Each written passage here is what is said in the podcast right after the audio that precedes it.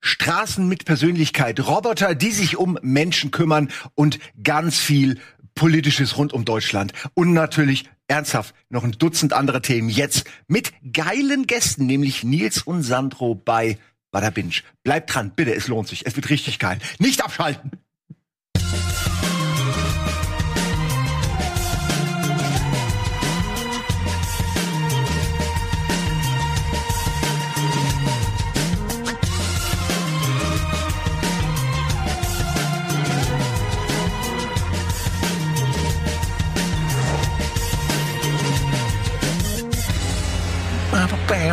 Das wir wieder mit Bada Binge. Ich habe jetzt einfach mal die Moderation übernommen. Normalerweise wärst Ja. du das, Sandro. Du Was? hast, ich schaue auch schon drüber. Du bist der Einzige, der sich ein bisschen vorbereitet hat mit einem, mit einem Tablet. Mit Ihr habt das alle im, alles im Kopf, so, das ist der Unterschied.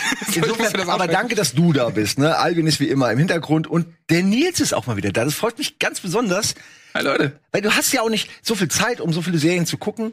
Deswegen bist du nicht regelmäßig da, aber wenn du da bist, äh, sind das immer interessante Meinungen und interessante Sachen. Du hinkst aber ein bisschen immer hinterher. Du musst immer die Sachen gucken, die wir dir irgendwie aufzwängen. Ja, also ja, äh, ja das also das ist, es gibt so ein paar äh, Sachen, die ich dann auch ähm, einfach gucke. Ähm, und aber oft ist es halt so, wenn du dann sagst, ja hier und das und das ist das Thema, dann gucke ich das extra ähm, als Vorbereitung für die Sendung, in der ich heute zum zweiten Mal bin. Aber ist ja nicht so schlecht. Du hast erstmal Ja. so einen Qualitätsfilter durch unterschiedliche Mitarbeiter und Freunde, Ja. die erstmal sagen, was wirklich gut ist, und dann guckst du halt nie Schrott, hoffentlich. Das ist es nämlich. Ja. Durch diese Sendung, äh, wir, wir, wir erziehen dich sozusagen. Wollen wir mal schauen, ob das für alle Serien gilt, die ihr mir aufgedrängt habt. Ich habe hier schon häufig wirklich Dinge empfohlen bekommen, wo die ich dann geguckt habe und gemerkt habe, fuck, das ist ja wirklich geil und es wäre mir total, es wäre an mir vorbeigegangen. Ja, also da gibt's ganz viel, auch wenn mir gerade jetzt die direkten Namen nicht einfallen. Naja, aber ich glaube, oder ich denke an sowas wie Mr. Robot, was wir ja beim letzten Ja. Mal sehr groß vorgestellt haben. Ich glaube, sehr viele haben das noch gar nicht gekannt. Oh, das stimmt. Hättet ihr mich nicht so ein bisschen gezwungen, dass wir das jetzt für die Sendung, äh, dass ich mir das reinpumpe, dann hätte ich nie gesehen, wie toll das ist. Also ich hätte es wahrscheinlich irgendwann mal angefangen, weiter zu gucken, aber nicht in der Intensität, die wir das hier machen. Hm, Heute, wir wollen gar nicht so viel rumreden, weil wir haben so viele Themen heute. Ich bin mir nicht ganz sicher, womit wir anfangen. Hat jemand einen Wunsch? Äh, Etwas, was ihm auf der Seele brennt? Ein Thema, was wir als erstes nehmen sollten? Ähm, ich würde sagen, erstmal, dann haben wir das nämlich auch abgehakt, können wir das Gewinnspiel ansprechen. Und zwar Ach, wir haben Gewinnspiel. wir, hier steht ja nicht umsonst so ein, so ein schönes Buch, Stranger Inks. Ein ja. interessanter Titel. Jetzt und mal in die zwar Kamera. Sind das mehr oder weniger unterschiedliche Zeichnungen von diversen Künstlern zu Serien. Deswegen findet das hier bei Bada Binge statt. die sind aber frech. Und ähm, das sind sehr verrückte. Also ich habe da jetzt ein paar muss Seiten sagen, das angeschaut. ist tatsächlich lustig. Also Ja. ich habe auch schon geguckt, das ist eine interessante Idee. Äh, äh, Cartoons, so Pershade-artige Sketche oder irgendwas gezeichnet äh, zu Serien. Das sieht man ja nicht so häufig. Gerade bei sowas wie Walking Dead ist es witzig, weil Walking Dead ja auf eine Comicserie basiert und das dann wiederum verpackt neu in so einem Comicbuch. Ist und das wird dann wieder verfilmt, oh Gott, und dann das dreht sich immer weiter. Das wird aber jedem mal ein bisschen schlechter. Exakt. Exakt. Wenn ihr darauf Bock habt, ähm, denn das ist wirklich ziemlich interessant, was da alles so gemacht wurde mit diversen Serien, die man mal erkennt, mal Ich weniger mal erkennt. zwei Game of Thrones äh, äh, Cartoons. Vielleicht sieht man es ja, genau. Ähm, wenn ihr darauf Bock habt, dann äh, können wir das verlosen und zwar fünfmal. Und zwar müsst ihr da einfach nur auf einen Link klicken, den ihr hier unten seht in der Bauchbinde und dann habt ihr die Chance, ähm, eines von diesen Stranger Inks Büchern zu gewinnen. Also es ist wunderbar, es ist ein gutes Coffee-Table-Buch, um so ein bisschen äh, den Tag äh, Revue passieren zu lassen oder Leute zu beschäftigen, während man noch irgendwie sich anzieht oder schnell die Leiche verbuddelt. So, du hast gerade jemanden ermordet und dann klingelt die Tür. Oh, nimm doch mal gerade hier Stranger irgendwas. Ich bin gleich wieder da. Ja, erst so 20 Minuten kommst zurück mit über mit Erde und alles. Oh, so musst du kurz mit dem Mund raus. Deswegen sollten Massenmörder ähm, Paläontologen werden. Als Deckberuf. Das ist perfekt. Ja. Bist immer schmutzig, Ja, hast die wühlst ganzen immer in der Erde, buddelst immer rum. Ey, das ist auch eine gute Idee. Also, so, das ist eine gute Idee für eine Serie. Sowas wie Dexter, nur als Paläontologe, der gleichzeitig auch Mörder ist. Und es ist. Ach, was hier alles für Gutes rauskommt. Vielleicht sollte man sowas einfach mal rausschicken an Netflix und Prime und Co., weil gefühlt wird ja alles gemacht. Vielleicht haben wir auch eine Chance, mal sowas zu pitchen. Das ist nämlich wirklich so. Es ist die Goldgräberstimmung für Streaming-Anbieter. Du kannst dich auch Ja. gegeneinander ausspielen. Schreibst eine Mail. Hallo? Also Amazon hat schon gesagt, sie sind sehr mit drei, vier E's interessiert an der Geschichte. Man kann ja auch eine Mail von Amazon fälschen und das einfach Das in- In CC ranhängen, so, so. CC so dann an Apple. Und das Geile ist, wenn sie dich dann entdecken, weil es ja Betrug ist, dann machst du darüber eine Serie. Ja, und dann, Bam. und dann sagst du denen, das war nur Vorbereitung für die Serie, die wir euch jetzt verkaufen, die ist aber doppelt so teuer wie die eigentlich. Meta-Pitch. Ah, das Mann. ist genial. Äh, Hört ihr zu, Netflix, Amazon? Das ist hier Gold. Und in drei Jahren ist es da und wir regen uns wieder auf, dass wir es nicht selbst gemacht haben. Bevor Ja. wir jetzt kurz in die Themen kommen, weil es mir gerade noch einfiel, wie geil wäre denn wenn die Plattformen zusammen eine Serie machen würden. Wisst ihr noch, dass es, es gab ja einmal dieses Fernsehexperiment schon ewig hier, 90er, wo auf dem ARD und ZDF derselbe Film lief, aber aus zwei Perspektiven. Nee, ne? Habt ihr wahrscheinlich, ich habe davon mal gehört. war einmal der, einmal der Fall und war ganz interessant, weil du wirklich, weiß ich nicht, äh, jemand wurde aus dem Auto geworfen und auf dem einen Kanal hast du eben gesehen, wie das Auto weiterfährt, auf dem anderen Kanal hast du gesehen, was mit dem passiert, der rausgeworfen wird. Es war halt echt eine interessante Idee. Und das als Serie mit zwei konkurrierenden Plattformen, die dieselbe Geschichte erzählen. das ist gut. Mhm. Eine Koop-Produktion, die am Ende, genau wie YouTuber, hilft es beiden. Voll smart. Dann musst du tatsächlich. Natürlich, ja von mir. Ja, und als Konsument musst du natürlich dann beide Streamingdienste abonnieren. Das Ja, heißt, mindestens. also für den Abonnenten ist es scheiße, aber für die Streamingdienste ist es halt super Du gut. kannst so ein Kombo-Paket anbieten, ein bisschen günstiger, dafür beide. Also ich sehe da Potenzial. Das kommt noch. Super gut. Naja, ähm, wir haben aber heute richtig viele Themen. Deswegen äh, frage ich einfach mal Alvin, ob er uns nicht einen Tipp gibt oder vielleicht schon einen Trailer abfähren lässt zu dem Thema, was wir jetzt machen sollen, weil es sind echt viele. Bevor er da jetzt den richtigen Trailer raussucht, kann er ja mal was anbieten. Ja, los, Alvin. Du hast die Macht. Ted Lasso! Scheiße, gerade da. Fußball, ernsthaft? Fußball ist deine Wahl? Ja, komm, jetzt verlieren wir die Hälfte der Zuschauer. Stimmt. Nee, nee, nee, Das nee, nee, nee, nee, ganz Warum, im Gegenteil. Ich gucke ja gerade die Quote, die Live-Quote geht auf jeden Fall schnell in die Höhe. Ted Lasso, ähm, um dir da direkt mal diesen Zahn zu ziehen, ist keine Serie, in der der Fußball eine prominente Rolle einnimmt, sondern der Fu Fußball ist einfach, dient in dem Fall als Plattform, um die Geschichte zu erzählen.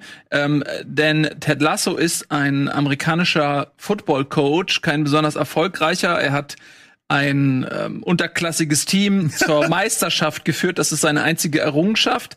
Und dann wird er zum Trainer eines ähm, ja, mittelguten englischen Premier League Vereins gemacht. Weil, das kann man glaube ich schon verraten, weil es in Folge 1 im Prinzip schon ja, erzählt wird, weil die Besitzerin des Clubs den Verein in den Untergang führen möchte, denn das ist eigentlich das äh, Lieblingskind ihres verhassten Ex-Mannes und sie will sich an ihm rächen, indem sie einen völlig inkompetenten Coach etabliert im Verein und äh, Ted Lasso selbst ist ein unglaublich höflicher, freundlicher, liebenswerter Mensch und kommt jetzt also aus Amerika mit nichts als guter Laune im Gepäck in diese Situation und äh, wer über englischen Fußball und deren Fanbase Bescheid weiß, der weiß natürlich, dass das nicht so ohne weiteres auf Gegenliebe stößt. Und das ist so eine geile Prämisse, weil ähm, letzt, also Katsching, wobei wir sind ja nicht bei Kinofluss, ähm, weil das Ding ist halt, du du weißt natürlich, da- dass der Verein ist halt AFC Richmond, also ein fiktiver Verein, damit die nicht irgendwelche Rechteprobleme bekommen äh, von der FIFA oder so. Du weißt halt, dass das nicht besonders authentisch ist. Denn wie gesagt, darum geht's ja auch gar nicht, dass irgendwie das Fußballgeschäft so ähm, realistisch wie möglich dargestellt wird. Das wird es nicht, sondern es geht halt vor allem um, um Menschlichkeit letztendlich, weil dieser Typ ist auch viel zu nett, um überhaupt Der in kann diese- nicht überleben in dieser Welt. Genau, in dieser ekelhaften Welt überhaupt klarzukommen. Und das ist eigentlich der interessante Punkt an dieser Serie, denn er kommt irgendwie dann doch klar und er gewinnt das Herz von allen um sich herum, selbst von Arschlöchern. Da gibt's halt, also die Besitzerin ist wirklich nicht besonders ähm, sympathisch am Anfang, aber selbst die, ohne zu viel verraten, zu verraten, ähm, selbst die hat mit ihm irgendwann einen relativ guten Draht. Oder es gibt dann diesen Kapitän, der ein bisschen älter ist und schon eigentlich hätte schon mal längst die Karriere beenden können, so. Das ist irgendwie, weiß nicht, 35 Jahre oder so, das ist dann langsam auch mal Zeit ähm, zu gehen, aber natürlich hat er seinen Stolz und will nicht gehen, so ähnlich wie, weiß nicht, Totti. Ich? Nee, nein, Obwohl alle sagen, es reicht. so ähnlich wie Totti da die letzten Jahre und so. Ja, ja. Ähm, und ähm, dann hast du, der, der ist nicht besonders nett und hat eigentlich auch gar keinen Bock auf den neuen Trainer. Und noch viel schlimmer ist der Starspieler. Der ist nämlich so ein richtig arrogantes Arschloch, der natürlich denkt, er wäre besser als alle anderen. Und ähm, ja, mit ihm anfangs auch nicht klarkommt. Und selbst der bekommt später eine Storyline, wo er versteht, was Ted Lasso für, ein- für ein gutherziger Mensch ist. Aber das gefällt mir, glaube ich, wenn ich so zuhöre, diese, diese Wärme, die das scheinbar ausstrahlt. Also das, äh, das gucke ich mir gerne an, glaube ich. Ist das wirklich eine positive, optimistische, schöne, Total. lustige Eine Familienserie sozusagen? Ja, total lockere Serie. Es gibt jetzt keine extrem harten Themen oder so, sondern natürlich hat jedes, jeder Charakter so seine Probleme, aber es ist nicht irgendwie, es geht nicht irgendwie um häusliche Gewalt oder so. Es ist relativ locker wegzugucken und und, und, und so warmherzig irgendwie. Die strahlt so eine totale Positivität aus. Ja. Und das hat auch einen guten Grund, ähm, denn Bill Lawrence von Scrubs ist einer der Hauptautoren da drin, also einer der, ähm, der Serienschöpfer war bei Scrubs. Und das merkst du schon auch, weil ursprünglich war dieser Charakter wohl ähm, bei Saturday Night Live, um den Amerikanern Fußball näher zu bringen. Das ist die Originalgeschichte von Ted Lasso. Und daraus haben die die Serie gemacht und unter anderem eben den Scrubs-Schöpfer herangeholt. Und was diesen Humor, aber auch die Verarbeitung von diversen Themen angeht, Freundschaft, Familie, all das, ähm, hat es sehr viele Parallelen zu Scrubs und ich glaube, das ist ein großer Teil dessen, warum die mir so gut gefällt, als jemand, der halt Scrubs so sehr mag. Okay. Ja, ist tatsächlich eine schöne Serie. Ich mag, mir gefällt auch dieses, äh, dieses äh, leichte, ähm, glückliche Wär, Wär, Wärmegefühl, was so permanent so mit, weil so viele Serien, da hast du Intrigen und du siehst das Drama schon am Horizont auf dich zu galoppieren und alles ist irgendwie so ein bisschen anstrengend. Und da ist es so, er ist einfach nur gutherzig und äh, ich bin jetzt noch nicht so mega weit in dieser Serie, aber man hat das Gefühl, dass er nicht gebrochen wird von dem ganzen Elend. Also er ist natürlich. Er bricht andere. Ne, er ist, er ist ja umgeben von gebrochenen Menschen, die alle aufgrund ihrer eigenen Lebenssituation zynisch sind oder vielleicht irgendwelche bösartigen Motive verfolgen. Aber die Frage ist ja immer, okay, wer bricht wen? Und es ist eher so, dass er mit, mit seiner Wärme und mit, seiner, mit seinem guten Menschentum quasi die anderen positiv heilt, so ein bisschen. Ähm, und das ist das, was beim Gucken so auch so Spaß macht, weil es dann zur Abwechslung mal eine Serie ist, die sich gut anfühlt, ohne dass man die großen Dramen hat. Äh, die gibt's zwar natürlich da auch, aber wie gesagt, er ist eher so ein, so ein Heiler, so ein Healer in, in dieser Welt, ähm, wird da so reingesetzt und das äh, ja, ist angenehm. Er ist auch weniger Trainer, er ist mehr so eine Art Vaterfigur für einige Spieler oder auch so Beziehungsperson irgendwie. Und die gute Seele da in dieser ganzen Serie und bei diesen ganzen ekligen Geschichten, da gibt's diesen, äh, du hast ja erzählt jetzt von dem ehemaligen Clubbesitzer, der natürlich super reich ist und irgendwann gibt's eine Spendengala und alle lieben den aufgrund dessen, dass er halt Kohle hat und die auch raushaut für solche guten Aktionen. Aber eigentlich ist er das größte Arschloch überhaupt so. Und Ted Lasso ähm, schafft es trotzdem dann irgendwie da die Wogen zu glätten und irgendwie für jeden da zu sein und so. Es ist einfach super gut. Ihm passieren natürlich auch schlimme Sachen dann noch, ähm, die man äh, keinem wünscht irgendwie und gerade so einen gutherzigen Menschen nicht. Aber äh, letztendlich ist das doch eine sehr positive, runde Sache. Ich muss sagen, obwohl es um Fußball geht, habt ihr mich so ein bisschen überzeugt, dass ich da auch mal reingucken werde, weil ich dieses Warmherzige tatsächlich sehr äh, vermisse, dieses Optimistische, da gibt's ein bisschen wenig. Ist alles immer sehr dystopisch. Wie viele Dystopien ich allein dieses Jahr gesehen Ja, habe ja. und erlebt habe Die hier. Realität zum Beispiel. Ja, das ist nur eine davon, tatsächlich. Und Das ist ja das Ding. Ausgerechnet in ich brauch diesem, sowas auch mal. ausgerechnet in diesem Jahr will man ja mal wieder sowas Positives. Ja, genau, weil selbst die guten Serien, die hochklassigen Serien, die versuchen einem dann trotzdem gesellschaftliche Missstände zu erklären und in irgendeiner Form einen aufzurütteln. Und das ist halt, irgendwann ist man aufgerüttelt. So, mein Leben ist schon ein Massagesessel. Ich will einfach nur noch mal ab und zu mich mal auch mal zurücklehnen und irgendwie mich von was Freundlichem, so wie Friends oder Scrubs, irgendwas berieseln lassen einfach mal. Und dafür ist es genau richtig. genau, so. so Wir haben ja schon, leicht. klar, Nils und ich sind zwar Fußballfans, so, das ist dann die Perspektive ein bisschen anders, aber ich weiß zum Beispiel von Max und Lisa, dass sie das auch geschaut haben. Gut, Lisa mag auch FC Bayern und so und verfolgt ein bisschen Fußball, aber Max eben nicht. Und bei den beiden, äh, die haben gesagt, die mögen das total. Daran merkst du ja so, dass das eben nicht nur für Fußballfans ist. Also ich glaube auch, dass dir das, Simon, gefallen wird und euch da draußen, auch, auch wenn ihr nichts mit Fußball anfangen könnt. Okay. Ja. Dann würde ich mal zu dir gehen, Nils, äh, ob Mhm. du irgendwas hast, weil du zwangsweise natürlich durch uns ein bisschen was gucken musstest, aber hast du vielleicht auch was mitgebracht, was, was du noch empfehlen kannst, wo du Zeit für hattest, was dich begeistert hat? Ähm, also nichts, was wir jetzt auf, also ich habe natürlich Sachen geguckt, ähm, aber die sind jetzt nicht unbedingt äh, auf unserem Themenzettel. Deswegen äh, würde ich vielleicht erstmal bei dem Ja. bleiben, was, was du auch so ähm, angekündigt hattest, um die Leute jetzt Zum Beispiel, zu um dir ein. Beispiel zu bieten, äh, du bist ja, ich weiß ja von dir, dass du großer, nicht Walking Dead Fan bist, aber Walking Dead Gucker. Ja, das hat ähm, eine emotionale ähm, ein Fundament, was nichts mit der Serie selbst zu tun hat, weil ich habe das immer mit einem sehr guten Freund von mir zusammengeguckt und das war immer so unser Ritual. Ne? Also wie das so ist, wenn man älter wird, man bekommt äh, ernsthafte Verpflichtungen, die einen daran hindern, sich einfach mal zu treffen, rumzulümmeln und einfach in den Tag zu, zu oder in den Abend und die Nacht zu leben. Deswegen hatten wir diese eine Serie, die als Anker fungierte, wo wir sagten, okay, die gucken wir zusammen, da treffen wir uns regelmäßig und das war Walking Dead. Und äh, obwohl die Serie dann irgendwann scheiße wurde und mein Kumpel regelmäßig eingepennt ist beim Gucken, ähm, war das dann trotzdem irgendwo, komm, wir bleiben jetzt dabei, wir gehen jetzt diesen Holzweg zu Ende, wir walken den, äh, den Dead Way zu Ende. Ähm, deswegen bin ich da hab, lange dran geblieben und auch durch die äh, Tiefs, die es in dieser Serie gab. Und es gibt ja diverse Ableger ähm, zu Walking Dead und die neueste ist jetzt halt irgendwie The Walking Dead World Beyond und ich habe da tatsächlich jetzt mal reingeguckt an, als Vorbereitung auf diese Gibt auch nur Sendung. Eine Folge bisher Ähm, gesehen. ja, Ist wieder und so wöchentlicher Rhythmus, oder? Genau, also es ist nicht so, dass die ganze Staffel da ist, sondern eine Folge pro Woche. Ja, und ähm, das Setting ist eben, dass es äh, ja auch in dieser Zombie-Apokalypse spielt, aber diesmal eben eine andere Gruppe verfolgt. Es ist eine Siedlung äh, von vornehmlich, so scheint es, jungen Leuten, da sieht man das, die, sie- Präsidentin, äh, obwohl sie gefühlt zwölf ist.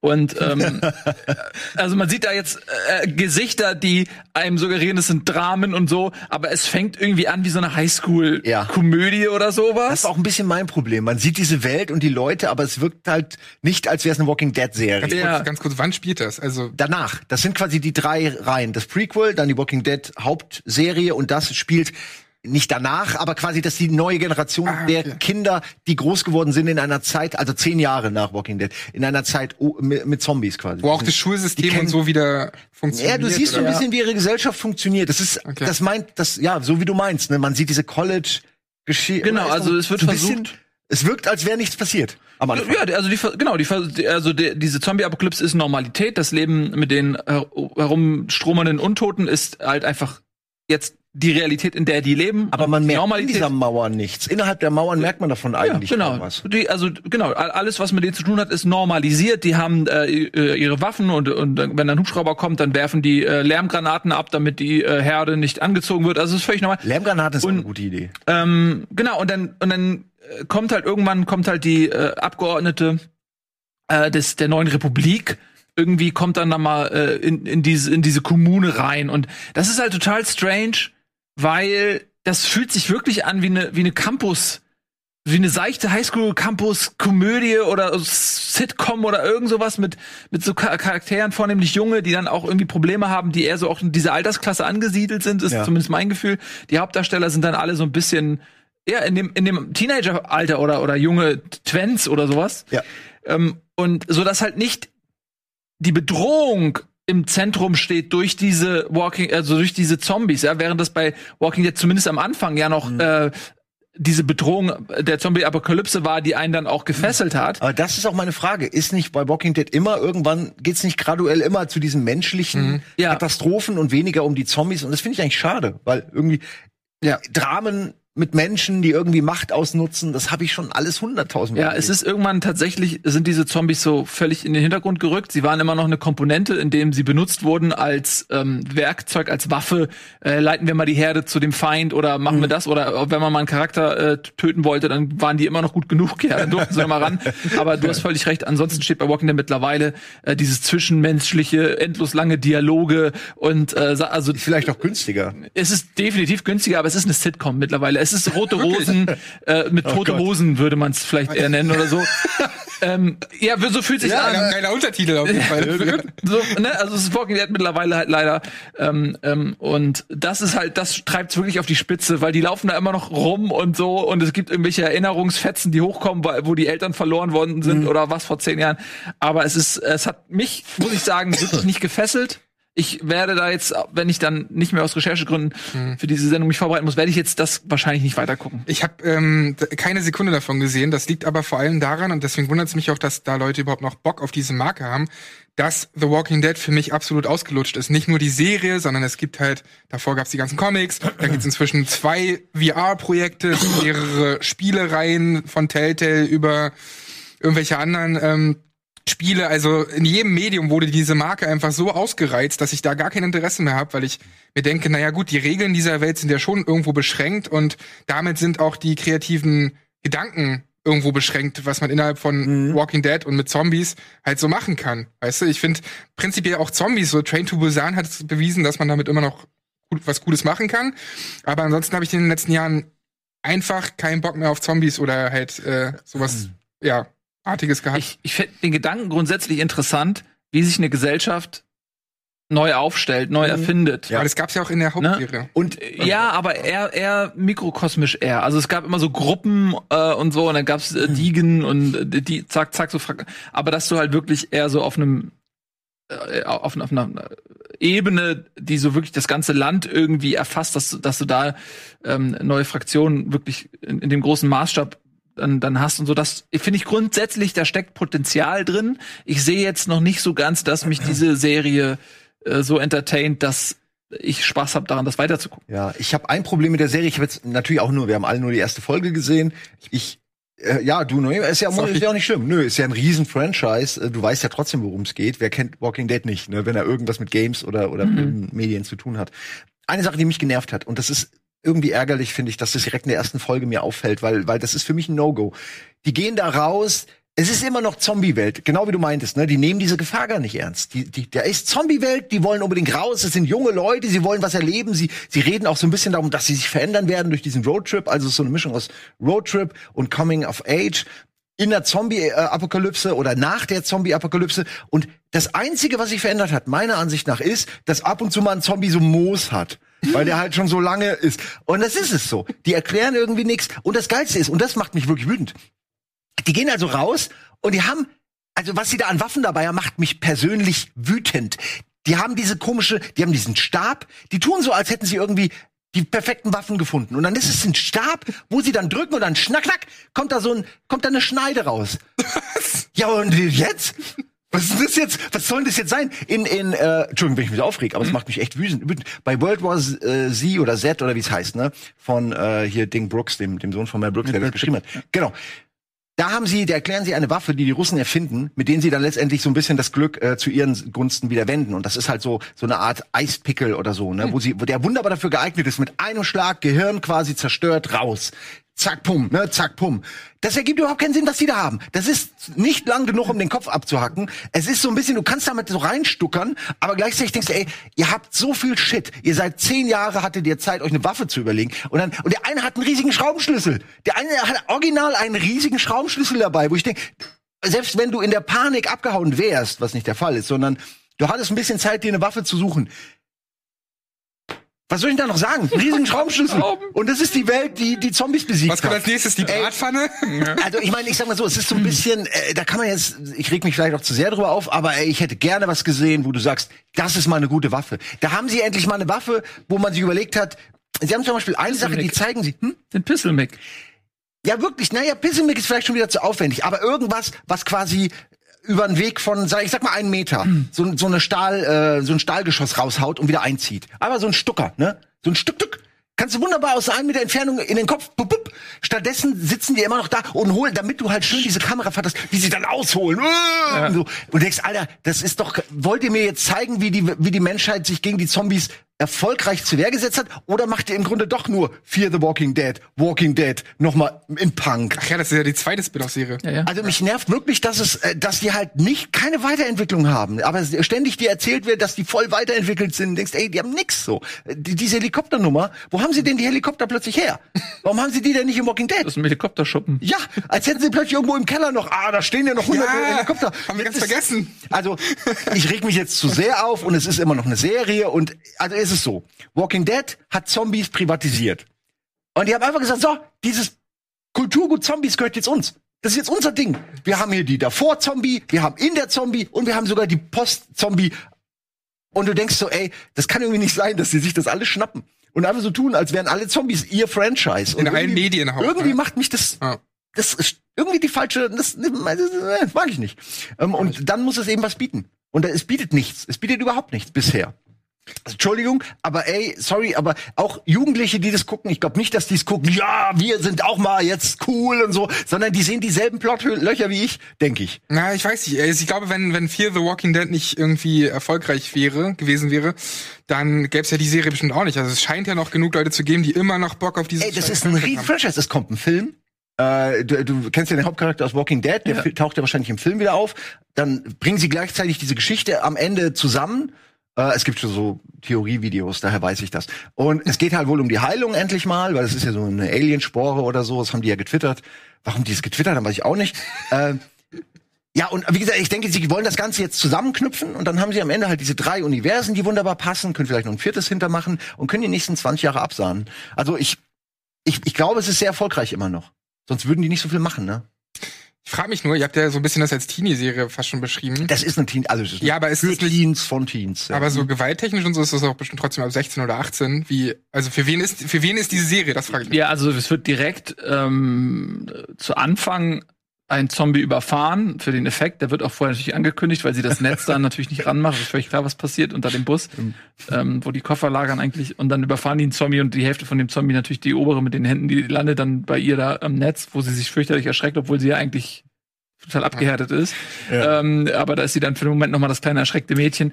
Also da, also da wird direkt einfach mal so ein, so ein Zombie zerteilt. Also eigentlich ist es jetzt keine äh, sag ich mal, 12, FSK 12 Serie oder so, aber es wahrscheinlich wissen wahrscheinlich die doch FSK 12, Die, die gucken es eh.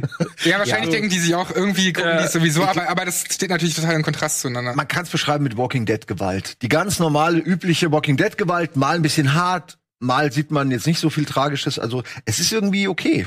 Also von der Gewalt her. Ich meine, es ist nicht, es wird nichts weggeschnitten oder so, ne? Aber es ist auch nicht Splatter. Für jede, für jede Zielgruppe gibt's eine Walking Dead. Es ist wirklich so. Es Das fühlt ist- sich ja. programmiert an. Es fühlt sich nicht echt an, nicht authentisch. Das ist mein Problem, glaube ich, damit. Es ist mehr wie so ein Corporate, da hat sich jemand hingesetzt, so, wie machen wir die Plattform jetzt? Walking Dead ist mega geil, was können wir machen? Okay, vorher, nachher. Äh, So, ne? Das ist irgendwie nicht echt. Also hier können sie eher nicht empfehlen. Ach, ähm, das ist nach einer Folge. es ist halt auch immer, wer bin ich, ne, dass ich die Serie jetzt für alle Leute nicht empfehle. Es ist einfach äh, meine subjektive Meinung, habe ich ja gerade gesagt. Ja. Für mich ist sie nichts. Heißt ja nicht, dass es nicht Leute gibt, die die Serie vielleicht mega cool finden. Ähm, aber wir sind ja hier, um unsere eigene Meinung Ja, zu diskutieren. Ähm, und meine Meinung ist, dass ich mir das nicht weiter angucken werde.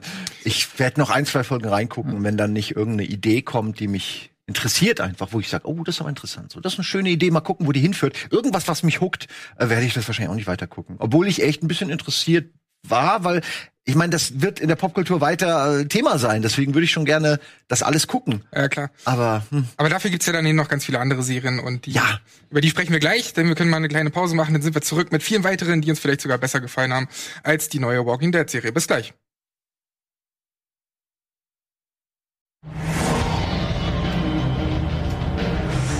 zurück bei Bada Binge mit jetzt wirklich großartigen Themen. Wir haben eben ein bisschen gemeckert über Walking Dead. Jetzt geht's äh, wieder zu, ja, es ist eine Dystopie, nein. Es ist Sci-Fi, es ist Ridley Scott und der arbeitet sich meiner Ansicht nach im Moment sehr ab nach Alien Covenant, nach äh, Prometheus und äh, jetzt äh, eben dieser Reihe. Ähm, Der Pro- arbeitet der sich ziemlich ab an dem Thema künstliche Menschen in Kombination mit Maschinen. Wie kann das funktionieren? Was zu was könnte das führen? Und es führt auf jeden Fall zu einer Serie Raised by Wolves, äh, zu der glaube ich, der Nils, der die erste Folge gesehen hat, jetzt mal ein bisschen zusammenfassen kann, worum es da Mhm. geht. Das ist ein Ja, es- Bild auch. Ähm, die Serie beginnt, als ein ähm, Raumschiff mit zwei Androiden an Bord auf einem äh, unwirtlichen Planeten landet. Den es wirklich gibt. Ach, was echt? Ja. Ja, den gibt's, aber die haben nicht auf dem Originalplaneten gedreht.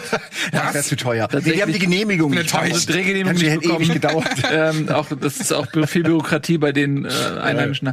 Naja, jedenfalls äh, landet dieses ähm, Schiff dort und ähm, der Auftrag dieser beiden Androiden ist es, eine menschliche Zivilisation zumindest im Anfangsstadium aufzubauen. Dazu haben sie sechs oder ich glaube sogar zwölf, aber sechs sind erstmal nur relevant, Embryonen an Bord, die dann ähm, ja so in vitro quasi geboren werden. Und äh, diese beiden Androiden, hier sieht man das auch, die sind eben ähm, darauf programmiert, dass sie ähm, die Zivilisation, also dass sie da Hütten bauen und dass sie Essen anbauen, dass sie die Kinder erziehen, dass sie sich halt einfach ähm, ja um die Kinder kümmern. Und man sieht direkt äh, zu Beginn, dass das sehr gefährlich ist. Äh, da sterben auch äh, Kinder weg. Also das ist alles nicht so einfach. Und ähm, dann gibt es einen drunterliegenden äh, Konflikt, weshalb die Menschheit überhaupt quasi äh, so an den Punkt gekommen ist, dass sie irgendwelche Androiden mit Embryonen wegschicken muss, warum sie so vom Aussterben bedroht ist. Es gibt eine Fraktion, die Atheisten, die Technokraten sozusagen, die der Meinung sind, ähm, Religion ist äh, nicht die Lösung. Man muss sich eher auf, ähm, äh, sag ich mal, ja, wel weltlichere Die Logik. Logik und ja. so weiter. So richtig wird das stützen. gar nicht geklärt. Es wird einfach nur keine Religion. Das ist so deren Hauptprämisse. Ja. Habe ich das Gefühl. Und dann gibt's natürlich doch äh, eine gegenüberstehende Fraktion, die nämlich genau dieses Thema anders sieht, die nämlich sehr religiös ist und die beiden ähm, haben halt auch einen Konflikt miteinander und es gibt dann auch einen Konflikt zwischen den Androiden ähm, untereinander. Ähm, ich will nicht zu viel spoilen, aber so das ist so dieses Grundsetting, dass sie eben auf diesem Planeten ähm, leben, ankommen und da gibt es schon mal genug Stress. Allein Phase 1 ist schon mal, dieser Überlebenskampf ist schon das mal hat mir auch stressig. so gut gefallen. Dieser Ja. Aufbau. Wie in einem, wie in einem Spiel, in einem, Ja. in einem Strategiespiel oder so, wo du deine erste kleine Drohne und dann aber baut die so alles Ja. auf nach und nach. Ah, fand ich geil. Erzähl ruhig weiter. Ich Ja, wo man dann auch mal vielleicht einen Speicherstand neu laden wollen würde, wenn es ein Strategiespiel wäre in dem Moment. Ja, okay, beschwer, wenn nur noch ein Kind übrig ist, Ende ja. Ja, ähm, und dann gibt's eben äh, auch noch im Verlauf der ersten Folge die Situation, dass halt diese religiösen äh, Fanatiker oder was auch immer das für eine Gruppierung ist, dass sie die dann finden, sozusagen, dass sie so aufeinandertreffen. Und ähm, ja, so so äh, ist die erste Folge im Prinzip. Und ich muss sagen, ich habe jetzt wirklich nur die erste geguckt. Ich habe mega Bock weiter zu Da gucken. passiert auch richtig viel in der ersten Folge, wenn man mal so Ja. überlegt, was Ja, da ja. eigentlich alles. Ich dachte, ich hätte schon drei Folgen geguckt, aber Ja. alles in der ersten. Sehr verdichtet und das gefällt mir auch so, dass das nicht unnötig in die Länge gezogen wird, sondern dass die, ich mag das immer, wenn eine Geschichte so viel zu erzählen hat, dass du sie nicht strecken musst mit unnötigen Dialogen, unnötigen Dramen, unnötigem Aufbau von irgendwelchen Dingen, die passieren Ja. werden, sondern du, die Dinge passieren einfach und sie müssen nicht endlos aufgebaut werden und du hast schon hast schon gar keinen Bock mehr, weil du genau weißt, was passiert und so weiter. Ähm, das mag ich, das mag ich sehr und die Geschichte scheint mir zumindest nach dem, was ich an Folge 1 ableiten kann, halt sehr viel Inhalt zu haben und deswegen freue ich mich sehr auf die nächsten Folgen und im Gegensatz zu Walking Dead werde ich das auf jeden Fall weiter gucken. Das klingt ja sehr positiv. Ich bin da tatsächlich nicht ganz so positiv, ähm, obwohl ich ja weirden Sci-Fi mag, ne, sowas wie keine Ahnung, Annihilation oder ähm, Arrival oder sowas. Und eigentlich davon viel erwartet habe, auch Bock drauf hatte nach dem Trailer und so. Aber ich habe so ein bisschen das Gefühl bei Ridley Scott, dass der sau viele Ideen hat, auch in den letzten Jahren, auch bei Alien Covenant und so. Sau viele coole Konzepte und da gibt's auch richtig geile Szenen, so wenn sie da durchläuft und eins nach dem anderen zerplatzen lässt und so mit ihren übernatürlichen Kräften. Also das ist ja, sie ist ja Necromancer, was Ja. so, so wie der Terminator ist, nur auf einer ganz anderen Ebene. Die Genau. guckt einen an, zack, zerplatzt du zu einem Ball aus Blut. Ja, das so. ist- die ist einfach unfassbar gefährlich. das sind teilweise richtig geile Szenen so. Und, und die kommt nämlich eigentlich auch von den, äh, ich glaube, die ist, äh, wurde eigentlich gebaut von den religiösen Fanatikern. Die ist halt quasi wie, wie ein Terminator auch umgeprogrammiert oder Mhm. scheinbar. Aber ich habe trotzdem das Gefühl, dass die Serie nicht genug fokussiert ist oder nicht genau weiß, wo sie hingehen will. Also selbst nach sechs Folgen waren es jetzt, ne? Ich habe alles gesehen, sechs Folgen. Ja. Hast du also sechs Folgen alle schon gesehen? Ja. Ah, okay, ja, aber schon noch mehr. Ich habe nicht so, ich habe die Hälfte gesehen, glaube ich. Ähm, und das Ding ist halt, Stimmt. es wurden sau viele Dinge aufgemacht, die aber auch nach sechs Folgen noch nicht erklärt wurden. Ich glaube, das gibt's auch wahrscheinlich eine zweite Staffel dann so. Da wird vielleicht noch auf vieles eingegangen, aber ich habe das Gefühl und auch, auch persönlich, mir ist sie viel zu clean, der Stil ist zu monoton. Ähm, ich finde das nicht besonders authentisch, wenn man das sagen darf. Das ist natürlich eine Welt, die sehr weit weg ist, aber ich habe dieses Worldbuilding nicht ganz gerafft. Das, was ähm, Game of Thrones super gut macht, beispielsweise. Dieses, Man- du wirst ja. in eine Welt geschmissen und raffst sofort, was sind die Regeln dieser Welt, wer ist mit wem, ähm, bla. Und bei den Androiden, allein schon, wenn wir bei den Androiden sind, bei den beiden, wirken sie in manchen Szenen total menschlich und in manchen sind sie aber total androidmäßig, auch mit diesen, ihr habt's ja gesagt, mit diesen Regeln, die sie aufstellen, ne? dass sie nicht irgendwie an Religionen glauben und sowas, sondern ganz pragmativ, das ist so, das ist so und keinen anderen Weg gibt es. Also dass sie überhaupt nicht open-minded sind. ich habe das so empfunden, dass sie in ihrer Funktionsweise sehr pragmatisch sind und ganz genau wissen, was sie wollen und nicht wollen oder dürfen und nicht dürfen oder sollen und nicht sollen und dann aber diese Fake-Menschlichkeit so zum Schutz auch der Kinder natürlich, der Psyche der Kinder, so eine Fake-Menschlichkeit drumrum entwickeln Ja. ähm, oder haben schon. Äh, äh, ich frage mich halt, wer hat das reinprogrammiert? Warum sind die dann so? Weil sie sind dann freundlich und grinsen und da wissen immer genau, was sie sagen müssen und haben einen guten Tipp. Sie sind eigentlich die perfekten Eltern, was ja passt, denn das ist ja ihr Job in diesem Fall, eine neue Kolonie aufzuziehen, was dann ja grundlegend schief läuft schon. Heißen ja auch Mother und Father sind ja auch Nennen Namen. sie sich, ja. Ja, aber das ist auch ja. alles so, also auch schon wieder so typisch Ridley Scott. Er nennt dieses Aufgeladen. Raumschiff, äh, nennt der, nennt der. Äh, Heaven. Im Ich glaub, das Deutschen. hieß Heaven, oder? Ja, ich glaube, im Deutschen haben sie es die Arche genannt. Und äh, dann hast Ja. du diese ganzen. Ah, nee, Moment, der, okay, es gibt ja mehrere Schiffe. Es Ach so, gibt, ja, am äh, Anfang Es gibt die- Heaven und es gibt Arche und ja, Genau. hast recht. Also allein schon die Namen oder auch die Namen von den von den Leuten ähm, sind ja dann so römisch angehaucht, ne? Ja, das muss dann wieder so diese- Bezug haben auf unsere Welt. Ja, aber Und diese geile Sonne in der Mitte, ne? Wie irgendwo römisch habe ich das auch schon gesehen. Äh, Ich weiß nicht mehr wo. Ich bin Das so also eine dicke da, Sonne. ihr seid äh, weit ähm, über meinen Kenntnisstand Okay. hinaus. Äh, Ja, das wir ist haben gerade ich- schon die, Antagonisten, die Ja. potenziellen Antagonisten kennengelernt. was ich Aber sagen will, es es ist, ist- wirklich es ist nicht, so- es ist nicht so- so, dass es schwarz-weiß ist, muss man Okay, aber es ist sagen. so drüber und es ist so.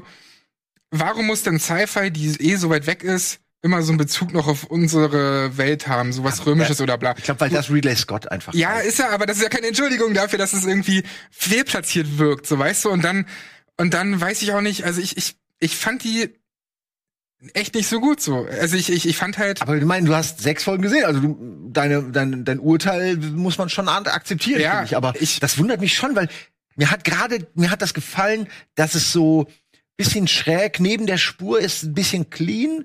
Dann diese Ambivalenz zwischen dieser Mutterfigur, die auf der einen Seite halt alles macht für diese Kinder, obwohl sie eine Maschine ist, aber gleichzeitig einfach ein, ein Amoklauf, den ich so noch nie gesehen habe, äh, irgendwie vollzieht. Und danach einfach wieder zurückkommt, so, na, okay, ja, hier, Kind. Und ich fand das irgendwie geil, diese, äh, diese, diese Unterschiede. ja, aber aber welchen Also da ist nichts Böses dahinter, sondern sie tut, was, was logisch der beste Schritt ist, auch egal, was das für, für hunderttausend andere Leute bedeutet, so ungefähr. Aber sie tut das, was am wichtigsten ist, um diese eine Person in dem Moment ihre Aufgabe zu erfüllen, so typisch Terminator-Style. Ähm, Ja, aber eben, das ist ja typisch Terminator-Style. Das ist ja das, was ich kritisiere, dass wir all das auch tausendmal schon gesehen haben. Gerade dieses, ähm, was bedeutet es, Mensch zu sein? Ich kann es nicht mehr hören. Gerade von Ridley Scott kann ich es nicht mehr hören, der dann halt mit seinen Androiden bei der Alien-Saga schon so viel gemacht hat Ja, in diesem Bereich. Und gerade, das kommt ja von HBO Max. gut, dass Und wenn wir Fassbender diesmal nicht dabei ist. Genau, das, ist kommt ja von HBO Max. Und wenn wir dann aber auch noch HBO an sich sehen, haben die ja Westworld. Und ich finde, die Themen, die Race by Wolves versucht zu verpacken, haben sie bei Westworld besser Ja. verpackt. Klar, zweite Staffel brauchen wir nicht drüber reden, ist ein bisschen äh, Hast du die dritte gesehen? schwierig, ja. Müssen wir demnächst mal auch, Stimmt. müssen wir die dritte mal besprechen. Die dritte hat mir wieder, sehr interessant, hat mir wieder, hat mir wieder sehr gut gefallen, macht Ja, auch was ja. ganz anderes, genau. Zweite nicht so gut, dritte echt gut. Und ich, ich, ich finde das bei Race by Wolves einfach nicht erfrischend genug, nicht neu genug. Das ist Ridley Scott, wie man ihn kennt. ja. Und vielleicht erwartet man noch das, wenn da Ridley Scott draufsteht. Ich wünsche mir einfach ähm, neue Elemente von Ridley Scott. Das wirkt eher fast schon für mich wie so ein Best-of von allem, was er gemacht hat. Es kommen ja sogar diese, du hast Michael Fassbender erwähnt, diese, die, dieses, sie bluten ja nicht denn, sondern die haben ja so eine Suppe, die da so Ja, rausfällt. ja, so weißes Blut. Ja, das haben wir ja. auch schon tausendmal gesehen bei Alien Covenant und Ja, bei, also, du hast ja auch nicht Unrecht, aber es ist ja auch Ridley Scott. Es ist ja die ja, Frage. der kann aber auch was Neues machen. So. naja, in dem Alter glaube ich eben nicht mehr. In dem Alter machst du das. sein Sohn ist doch da am Start, oder wer ist das?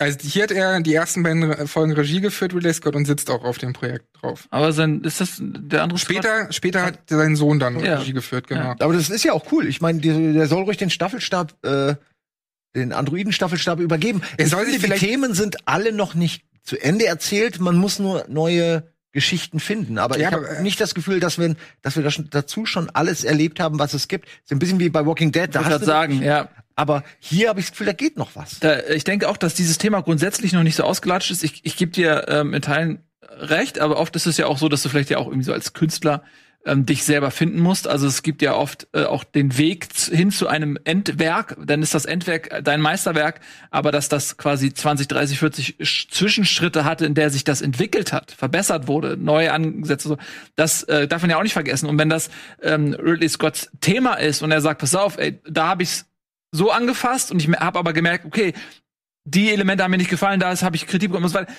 ich nehme dasselbe Thema und versuche es vielleicht noch mal irgendwie anders anzugehen und dass es am Ende aber dann auch richtig gut wird und ähm, das ist dann das, was am Ende vielleicht hängen wird. Von daher finde ich das völlig okay. Äh, ich bin noch nicht so weit, um deine Kritikpunkte sozusagen zu entkräften oder zu bestätigen, weil ich habe bisher wirklich nur dann die erste Folge gesehen und ich stehe einfach auf diese Sci-Fi-Sachen. Ja.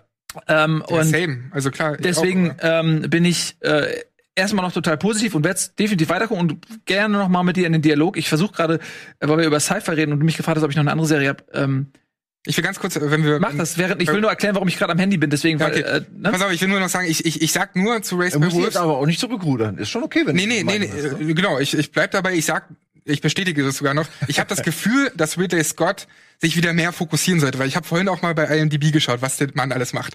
Und das, das ist zwar seine erste Serie seit 1969, also er hat vor, bevor er berühmt wurde, hat er bei Serien mitgewirkt. Ähm, aber selbst Regie geführt hat er halt hier zum ersten Mal wieder bei einer Serie. Aber was er sonst die letzten Jahre gemacht hat, neben den Filmen wie Alien Covenant, waren halt hunderte von Produktionen. Also er sitzt als Producer auf so viel drauf. Ähnlich J.J. Abrams, der ist da auch dabei. J.J. Abrams und Ridley Scott sitzen ähm, als Producer auf dieser Serie. Und ich habe das Gefühl, das ist ja cool, dass dieser Mann halt sau viel arbeitet, ne? Das ist, das kann man ihm nicht vorwerfen. Aber er sollte sich vielleicht gerade was eigene Ideen angeht, wieder mehr fokussieren. Dann wirkt das alles nämlich auch nicht so voll wie die erste Episode, was du ja auch angesprochen hast, dass er so viele Fässer aufmacht. Vielleicht sollte er wieder mehr in drei Richtungen und nicht in zehn gehen. Schwierig, wenn du erstmal Produzent bist und damit irgendwie dann, dann eins führt zum anderen. Ich weiß nicht, dann ist bei ihm ja auch eine turbulente Familiengeschichte mit Todesfällen und allem. Ich, ich frage mich immer, wie viel, äh, auch dass sein Bruder gestorben ist, wie viel das alles bei ihm ausgelöst hat. Frage ich manchmal. Eine Ich, Menge. also, was das äh, mit seinem kreativen Fokus gemacht hat. Ob es ihn verschärft hat oder, oder ihn eher ein bisschen äh, einfach, ne, irgendwie. Ich, ich weiß ja nicht, was das mit jemandem macht. Also, ich, bei mir, ich cutte ihm ein bisschen Slack und bin einfach nur froh, weil ich echt ein Fan bin von Ridley Scott, dass er jetzt wieder was macht, ähm, wo, was ich mir gerne angucke Mhm. und was nicht so ein Ding ist wie Alien, wo ich dann den Film gucke und ein paar Sachen gut finde, aber viel einfach nicht gut. Ähm, hier hier habe ich das Gefühl, es ist ein, äh, quasi ein frisches Blatt Papier, man kann noch mal neu anfangen mit ihm zu, und, und seiner Idee von Sci-Fi. Aber es ist ja auch Ich mag, dass das so eine Mischung ist aus Ja. Technik, aber auch Schleim und also die Androiden, die haben doch nicht einen Chip oder so im Kopf, sondern die haben so einen blubberigen, fast schon nierenartigen Ball in der Mitte, mhm. der auch dann so rausgerissen werden kann von jemandem, der, der stark ist so und das ist irgendwie, warum sollte man die Dinger so bauen? Das ergibt überhaupt keinen Sinn. Aber irgendwie ist es geil, dass das so ist. Ja, weil es wieder ein geiles Design ist. Aber das ja. meine ich ja mit diesem, es sind viele coole Konzepte. Und wenn ich mir so ein Buch angucke mit Artworks von Race by Wolves, sieht das alles Hammer aus. Aber dieses Ergebnis ist für mich nicht schlüssig. Aber ich lasse ja. mich da gerne in Staffel 2 dann überzeugen. Na gut. Gucken wir mal. Aber es ist ja, ja cool, dass wir mal unterschiedliche Meinungen äh, Auf jeden Fall. haben, weil wir können ja nicht alles nur gleich abfeuern. Mich würde auch mal interessieren, weil ich höre von dort bis dort alles an Argumenten und Meinungen, wie ihr das so fandet, Race by Wolves. Also ihr könnt es gerne mal in die Kommentare schreiben, weil mich das echt interessiert, ob ich da alleine bin mit meiner Meinung, dass Ridley Scott vielleicht sich mal wieder mehr fokussieren sollte. Oder ob das ähm, ja, ob das doch so ist, wie ich das halt sage. Also, ja, wer weiß, das echt interessieren. Wer weiß, welche Sachen dadurch entstehen, dass er eben nur produziert ist ja vielleicht quasi der Geburtshelfer für hundert andere geile Sachen, Klar. von denen wir vielleicht gar nicht so richtig mitkriegen. Jetzt aber von der Zukunft, wenn es okay ist, zur Ge Vergangenheit. Äh, und zwar zu Deutschland 89. Eine Krimiserie mit Deutschland als Thema. Äh, habe ich mir sagen lassen, ich selbst habe sie noch nicht geguckt. Nils hat eine Folge gesehen der dritten Staffel. Du bist aber jetzt der echte Hardcore-Fan, könnte man fast sagen, oder? Ich der Reihe. Denn das ist ja eine Reihe, die schon genau. vorher begonnen hat. Genau, kurze Erklärung. Das ist eine, eigentlich schon die dritte Staffel von einer Serie. Es gab Deutschland 83, Deutschland 86 und Deutschland 89. Und Deutschland 89 kam jetzt passend ganz gut äh, zum 30-jährigen, zur 30-jährigen Wiedervereinigung raus. Deswegen wollte ich das einfach mal mit reinbringen in die Sendung, weil ich finde, dass das immer noch so ein Thema ist, also für mich, als, als jemand, der jetzt erst 26 Jahre alt ist und das alles nicht miterlebt hat und so, ähm, ist das halt ein Thema, was, wo, wozu man gar nicht genug erfahren kann und so Wissen sich aneignen kann und, und Meinungen. Und das Besondere an dieser Serie ist aber, dass das nicht dokumentarisch ist oder so. Es ist absolute Fiktion. Denn es geht um ähm, einen Mann, Martin Rauch heißt der, der von unterschiedlichen, ähm, also der als Spion für unterschiedliche äh, wie nennt man diese ganzen Dienste? BND. Geheimdienste. Geheimdienste, danke. äh, für unterschiedliche Geheimdienste angehaucht wird. Und äh, in jeder Staffel ist es halt, buhlt halt ein anderer um ihn. In der ersten Staffel erfährt man erstmal, wie lebt er denn in der DDR? Wie kriegt er den Kalten Krieg mit? Und all sowas in der zweiten Serie, also in Deutschland 86, ist er plötzlich in Afrika als Doppelagent vom BND und 1989 wird er von der CIA angeheuert und letztendlich, und das ist auch gar kein Spoiler, das spielt der Nummer 89, geht es dann um den Mauerfall und wer dafür verantwortlich ist. Also eine alternative Art und Weise, wie das überhaupt zustande kam. Ne, das ist äh, vielleicht nicht unbedingt lehrreich, weil es eben wie gesagt Fiktion ist, aber man bekommt zumindest ja, Fiction zu so einem Thema ist mal was anderes. Voll. Das haben wir in Deutschland noch nicht gesehen. Und man bekommt trotzdem und das meine ich nämlich am Anfang mit diesem ich kann gar nicht genug von diesem Thema kriegen. Man bekommt trotzdem ein gutes Gefühl für die Leute in dieser Zeit, was sie dachten, sowohl auf Ostseite als auch auf Westseite, durch die unterschiedlichen Charaktere. Also diesbezüglich würde ich schon meinen, dass das authentisch rübergebracht ist. Sind jetzt keine Tschernobyl-Dialoge oder so, ne? Also man, das ist immer noch ein bisschen deutsche Serie, was man denen immer so vorwirft. Aber es ist, ähm, man ist nah dran an den Charakteren und man kann das alles gut nachvollziehen. Und es ist halt letztendlich auch ein guter Thriller. Viele sagen, das deutsche James Bond, so viel darf man jetzt nicht erwarten, sage ich ganz ehrlich. Aber es ist absolut packend, man bekommt ein gutes äh, Gefühl für diese Zeit und das hat sich für so einen total interessanten Vibe ergeben, ähm, den ich total mochte, weil du hast ja gerade schon gesagt, das kennt man so in der Form nicht, dass man was nimmt, was was echt ist, der Mauerfall und diese ganze Zeit und daraus aber so eine fiktive Geschichte sich spinnt. Passt aber in die Zeit. So dieses ähm, sich irgendwas an äh, irgendwas aus der Realität borgen und dann eine Geschichte drum stricken, ähm, die nicht stimmt, aber die Realitäten, äh, die, die realen Versatzstücke sozusagen als äh, Beweis dafür herzunehmen. Aber keine Sorge, es ist keine Verschwörungs Fake News, es ist keine, keine Verschwörungstheorie. Nee, nee, ich also weiß, ich habe ja die, jetzt die erste Folge, äh, ich weiß alles. ähm, von der, aber ich meine, so dieses, dieses Grundprinzip passt deswegen ja durchaus in die Zeit. Also ich äh, als jemand, der den Mauerfall miterlebt hat, ich war neun und ich weiß es noch genau. Ich habe das natürlich den Kontext nicht begriffen. Aber ähm, ich weiß, dass ich da vom Fernseher saß mit meinen Eltern und Man hat es durch die Aufregung der Eltern. Die, durch die Stimmung, ähm, die meine Eltern hatten, ist mir äh, bewusst geworden, welch monumentaler Moment das ist. Natürlich konnte ich das, wie gesagt, den Kontext natürlich nicht einordnen mit neun Jahren. Aber ähm, diese Bilder, die haben sich halt bei mir eingebrannt. Ähm, und die sind ja, äh, die sind ja regelrecht kitschig, diese Bilder von diesen Menschen schlecht angezogen, auf der Mauer sitzend, äh, wie sie dann ähm, äh, Geil. Bröckchen da nicht, rauskloppen dass und so über David Hasselhoff reden ja, und ich finde, und in der ersten Folge ähm, geht's ja genau darum, also dass dann halt diese ganz berühmte Pressekonferenz, die auch, die so amateurhaft wirkt, so überhaupt nicht staatsmännisch wirkt, ähm, äh, wo er dann, ah, ich glaube, äh, so das, meiner äh, das- Kenntnis, nach meiner äh, Kenntnis äh, ab sofort so. ist so geil. Ja, es ist einfach, äh, es, Das zeigt auch alles, was irgendwie falsch ist. An, an, Und, ja, dieser und anhand Form dieser Szene merkt man auch drumherum, wie diese Menschen damit umgehen und wie wirr diese Situation war. Ja, es war das ich krass. so geil ja. daran. Und aber du siehst halt, dass es halt Kräfte gibt, äh, die dann versuchen, natürlich den Status quo aufrechtzuerhalten, indem sie ver zu verhindern versuchen, dass, dass äh, äh, diese Meldung irgendwie zustande kommt, beziehungsweise dann überhaupt auch erst verlesen wird. Aber äh, Zumindest in, der, in dieser ersten Folge kamen bei mir wirklich auch schon diese Gefühle noch mal hoch. Dann äh, ma- man darf halt nicht vergessen, wie emotional das auch damals war, ähm, dass diese Wiedervereinigung passiert ist. Und ich glaube, dass das gerade eventuell auch für jüngere Leute, die das nicht verstehen und die vielleicht auch die Vergangenheit nicht so fühlen. Äh, und damit meine ich nicht nur 89, sondern auch äh, die Zeit, die dem vorausgeht, also der Zweite Weltkrieg. Ähm, ähm, dieses, äh, diese, dieses, ja, diese Stunde Null, ja, diese Trennung ähm, der Republik, äh, zwei Länder, Familien auseinandergerissen. Wir sehen es heute ja noch in Korea, was das immer noch äh, für Drama hat, auch in Nord- und Südkorea. Ähm, und, und dann auf einmal äh, aus einer Situation heraus, ähm, die- so beschleunigt war, dass man damit auch gar nicht äh, großartig planen konnte, sondern das ging auf einmal so schnell. Äh, und das hat ja nicht nur für Deutschland Konsequenzen gehabt, sondern im Prinzip den Kalten Krieg beendet und die Weltordnung, wie sie damals ähm, hieß, über, über den Haufen ge- geschmissen. Also es war ein, ist ein unglaublich emotionaler Brennpunktmoment. Und in dieser ersten Folge das nochmal so zu sehen, ähm, mit diesem, mit diesem 30-jährigen Jubiläum im, im Rücken auch, äh, hat mich das schon gekriegt, muss ich sagen. Ja. Genau das meine ich. Genau dieses, äh, gerade in, in, in, in meiner Generation, die das alles zwar von Erzählungen irgendwie kennt, aber das immer noch nicht so nachvollziehen kann, ist das halt so cool gemacht einfach, dass, dass ich das alles nachvollziehen kann. Da fällt auch so ein Satz wie, ähm, die Leute schreien nach Freiheit, aber was sie bekommen, ist Kapitalismus. Und der drückt auch ganz gut aus, was einige Leute dachten und aber bekommen haben, so, ne? Weil Mami sagt, wir haben doch Freiheit zu Hause. Freiheit zu Hause. Katsching. ähm, wie beide Seiten so da, äh, von der anderen Seite auch dachten, wie viel man, was ja heute tatsächlich leider auch noch in vielen Köpfen irgendwie ist, diese Ossi-Witze und weiß ich was alles, aber auch diese, selbst wie Ossis über Wessis reden, ich meine, ich komme aus dem Osten, ich kenne das dann halt auch, irgendwie so diese Kontraste, das ist nach 30 Jahren immer noch tatsächlich da.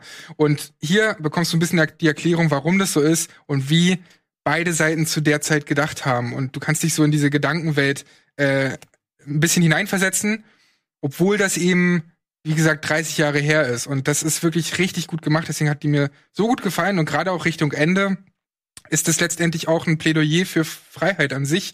Denn man sieht natürlich Bilder zum Schluss nochmal zu der, zu, der, zu, zum Real, zu, zu unserer realistischen Welt. Also Parallelen zu Trump will eine Mauer bauen, ne? Dann sieht man plötzlich Trump äh, mit seinem Zitat, wir werden auf jeden Fall eine Mauer bauen und bla und Keks. Und das ist an der, in der letzten Folge auch nochmal so schön gemacht, so ein schönes Finale, dass man einfach das wertschätzen kann, wie es heute ist. Dass es eben nicht mehr so ist wie damals. Ja, stimmt. Du hast alles schon dazu gesagt eigentlich. Ich werde es mir angucken. Also ich finde es toll, dass mit so einem professionellen Thriller Design mal so ein Thema angegangen wird und ich bin gespannt, wie die anderen äh, Folgen davor, also die Staffeln davor irgendwie funktionieren. Aber wenn ich es richtig verstanden habe, die heißen also Deutschland 83? 83, 86, 89, sind aber jeweils einzelne Staffeln. Es ist nicht Ja, wie genau. äh, Walking Dead, wo es verschiedene Also- Universen sind, die drei, vier, fünf Staffeln haben, sondern es ist wirklich eine Staffel, eine, ein Name. Genau, die Charaktere, die wir hier auch sehen, der Martin Rauch, also der Agent, den ich gerade mit James Bond verglichen habe, äh, für, für Billige, sag ich mal, oder für Arme, ähm, der kommt in allen drei Serien vor und hat natürlich so eine weiterlaufende Arc, so ein Story-Arc, der weiterläuft. Ja. Aber Nils, du hast es ja auch in der Vorbesprechung vorhin erwähnt, du hast nur die erste Folge von Deutschland 89 gesehen und hast es trotzdem verstanden, weil die funktioniert auch für sich. Ja. So. Und das ist halt das Schöne daran. Ja, ist ja auch heutzutage, muss es eigentlich auch so sein, du musst heutzutage fast schon auch bei Staffeln irgendwo mittendrin, also Staffel 3, Folge 1 oder so einsteigen können und es trotzdem verstehen, weil viele Leute eben nicht es so machen, so professionell wie wir das mal bei 1 anfängt. Viele schalten ein und bleiben dann irgendwie dabei oder so scheinbar. Oder ich weiß auch nicht, aber es gibt schon Gründe, warum das alles sich so entwickelt hat, dass die ganze Geschichte mittlerweile in der ersten Folge dann nochmal alles irgendwie aufgebracht wird, was man wissen muss. Ja? Ja, voll. Naja, ich werde es gucken. Ich bin gespannt. Wir haben aber heute viele Themen, deswegen gehen wir noch mal ein bisschen weiter. Was ist denn das nächste, was wir uns auf äh, auf den Stream legen können. Also ich würde gern was zu Doom Patrol hören. ja, weil ich hab- habe ich das Gefühl, da werde ich dann mache ich gerne, Weil ich hab hab aber dazu das Gefühl, nichts als würde ich gesehen, die ganze Zeit reden. Ich habe Doom Patrol schon ein, zweimal hier vorgestellt. Ich habe das auch immer mit einer gewissen mit einem Schmunzeln gemacht, weil es ist in gewisser Hinsicht guilty pleasure. Es hat mir damals sehr gefallen, weil ich Brandon Fraser Fanboy bin und Brandon Fraser hier den ähm, ich habe leider die ganzen Namen, den Tin Man halt spielt. Ich habe leider ganz vergessen, wie die alle heißen. Ist aber auch nicht wichtig, weil das ist eh alles so wie in äh, Umbrella Academy und dies und das. Es ist alles so ein bisschen derselbe Driss, es ist diese Bande aus Misfits. Ah, Negative Man, genau.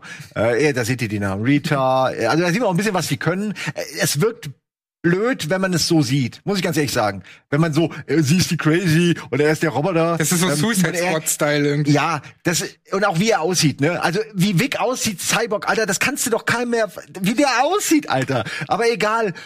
Das Geile ist, die, die Serie hat so viel Herz und so viel Liebe und so viel geile Ideen. Da zum Beispiel, da ist er einfach klein, braucht man gar nicht erklären, warum, und jagt diese fucking Ratte. Und du denkst die ganze Zeit, was will er? Und dann lockt er diese Maus, schleppt die ganze Zeit durch dieses Haus so ein Stück Käse, legt die dann hin, denkst, was will er damit? Dann kommt die Maus und er hat, gibt dieser Maus so einen fetten Kinnhaken. Und du denkst okay, wofür? Einfach, weil er die Maus scheiße findet, weil die ihn schon die ganze Zeit nervt. Oh, Also sowas hast du ständig, ne? Du hast ständig so Monster of the Week Folgen, wo irgendein Antagonist kommt oder irgendwas, wo du sagst, ey, das ist aber eine geile Idee und dann ist er aber auch schon wieder weg.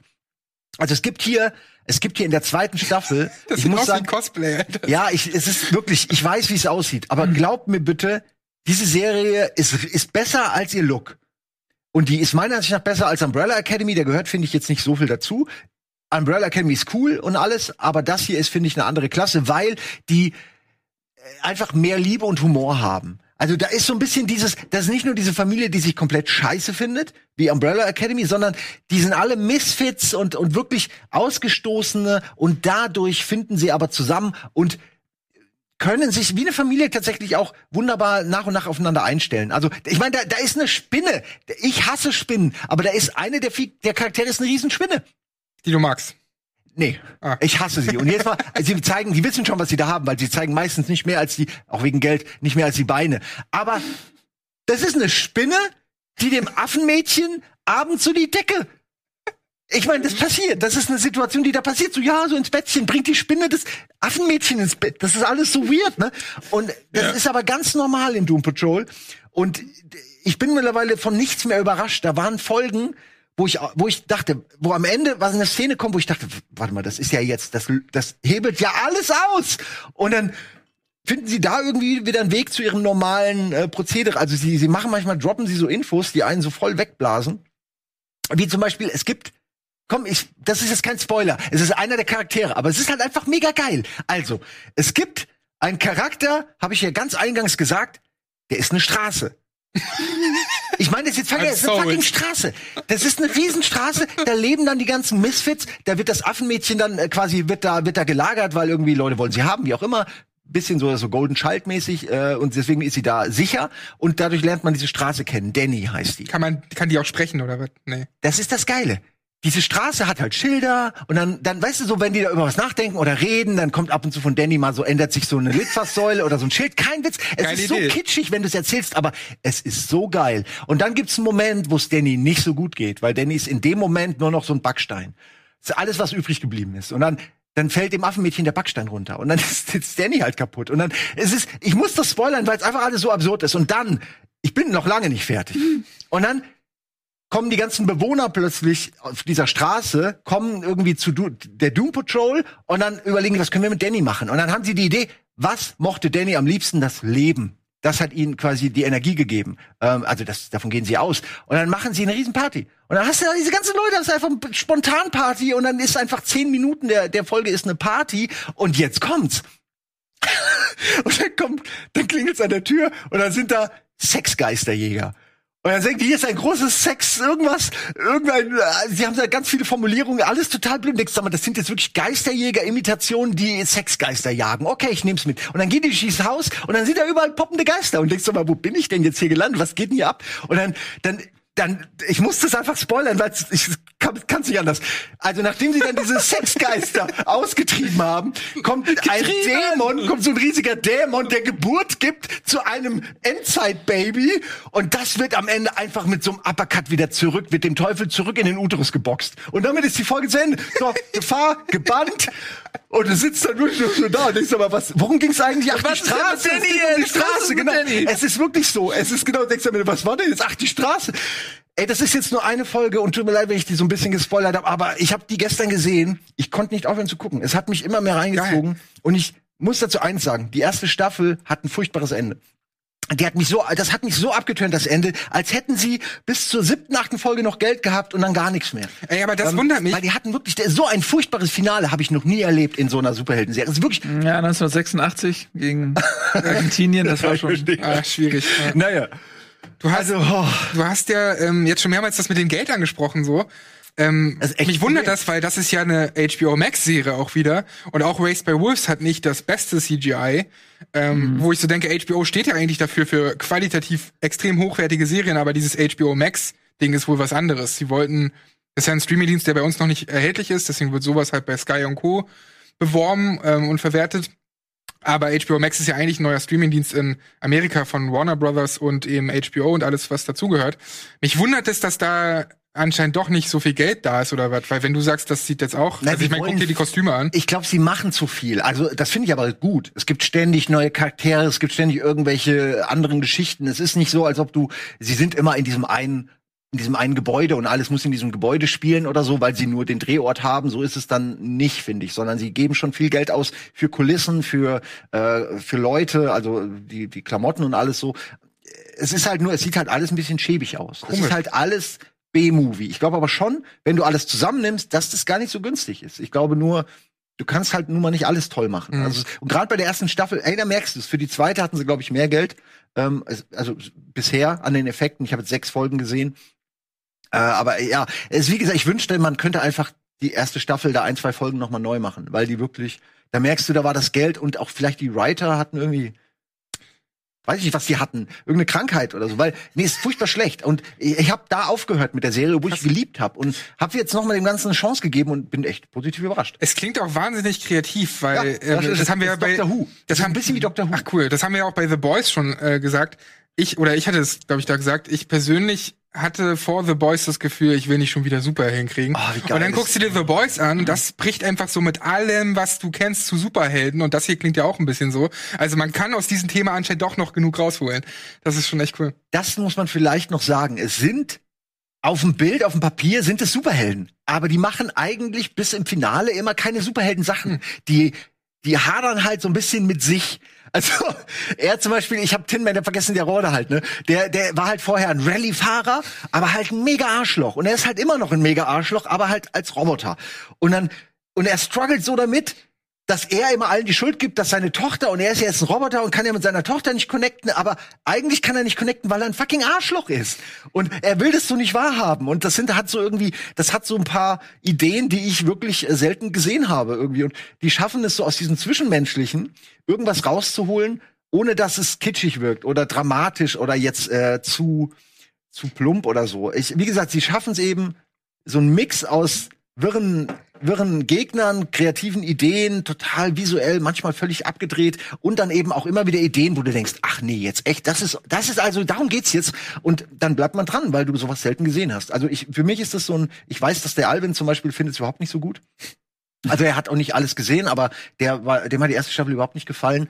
Und da kann ich auch sagen, es ist nicht für jeden. Es ist für mich schon ein guilty pleasure, aber eins, was ich sehr nah an meinem Herzen habe, weil das gibt mir eine Wärme. Das ist so warmherzig, wirklich, so eine richtig schöne. Da ist nicht nicht so viel Zynismus. Da kannst du mal lachen, Äh, wenn da jemand stirbt. Oh, da weiß ich gar nicht, ist jetzt wirklich tot, mal abwarten. So, du kannst eigentlich, es ist alles möglich, ja. Also das finde ich schon echt, gefällt mir. So. Cool. Und davon brauchen wir ja dieses Jahr, wie gesagt, genug. Ich, ich Genau. finde das toll, wie du darüber redest. Ja, Ähm, Ja, ich wie, das- wie, be, wie ein- begeistert du davon bist. ein größeres Plädoyer kann es für diese Serie gar nicht geben. Mhm. Ja, ich bin da ja immer ein bisschen äh, euphorisiert und ein bisschen hyper. Deswegen mit, nehmt das mit Bedacht. Wer mich kennt, weiß ja so ein bisschen, wie er mich zu nehmen hat. Aber ich find's wie gesagt, echt sehr schön. Nils, haben- ja. hast du noch irgendwas äh, gesehen, was wir noch besprechen können? Ähm, Genau, mir fiel vorhin noch äh, ein, als weil wir über Sci-Fi gesprochen hatten und über so grundsätzliche Probleme vielleicht äh, des, des Genres oder jetzt in deinem Fall mit Ridley Scotts persönlichen Herangehensweisen. Ähm, da fiel mir noch ein, ich habe noch eine Fol- äh, Serie geguckt, Away heißt die, glaube ich. Away auf Netflix. Mit, ähm, äh, hier, wie heißt die noch, Million Dollar Baby? Ähm, sag schnell. Ich weiß nicht, wie sie heißt, leider. Aber ich, Alter Schwede. ist aber auch nicht schlimm. Ja doch, das ist, sie ist ja weltbekannt. Äh, warte, Weltbekannten Schauspielerin Ja. aus Million Dollar Baby. Hilary Swank. Hilary Swank. Hilary oh, ja, okay, Swank. die kennt man echt. Genau, äh, genau. Away heißt die Serie.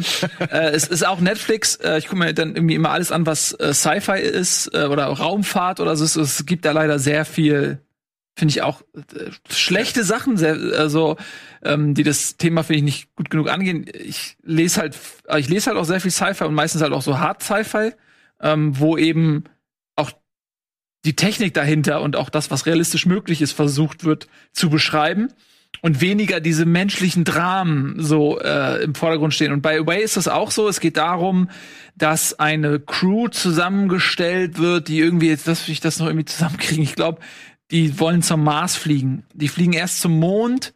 Da ist eine Basis und dann wollen die, glaube ich, vom Mond zum Mars weiterfliegen mit einer ähm, zusammengestellten Crew, auch aus verschiedenen Nationen natürlich, äh, wie sich das gehört. Und, und dann geht es auch viel so um dieses Zwischenmenschliche, um diese Trennung von der Pilotin Hilary Swank, die ist also die Chefpilotin, ähm, von der Trennung von ihr und ihrem Mann und ihrer Familie. Ihr Mann war, glaube ich, auch eigentlich Astronaut und hat aber hat dann eine Krankheit gehabt und darf, durfte dann nicht fliegen und so weiter.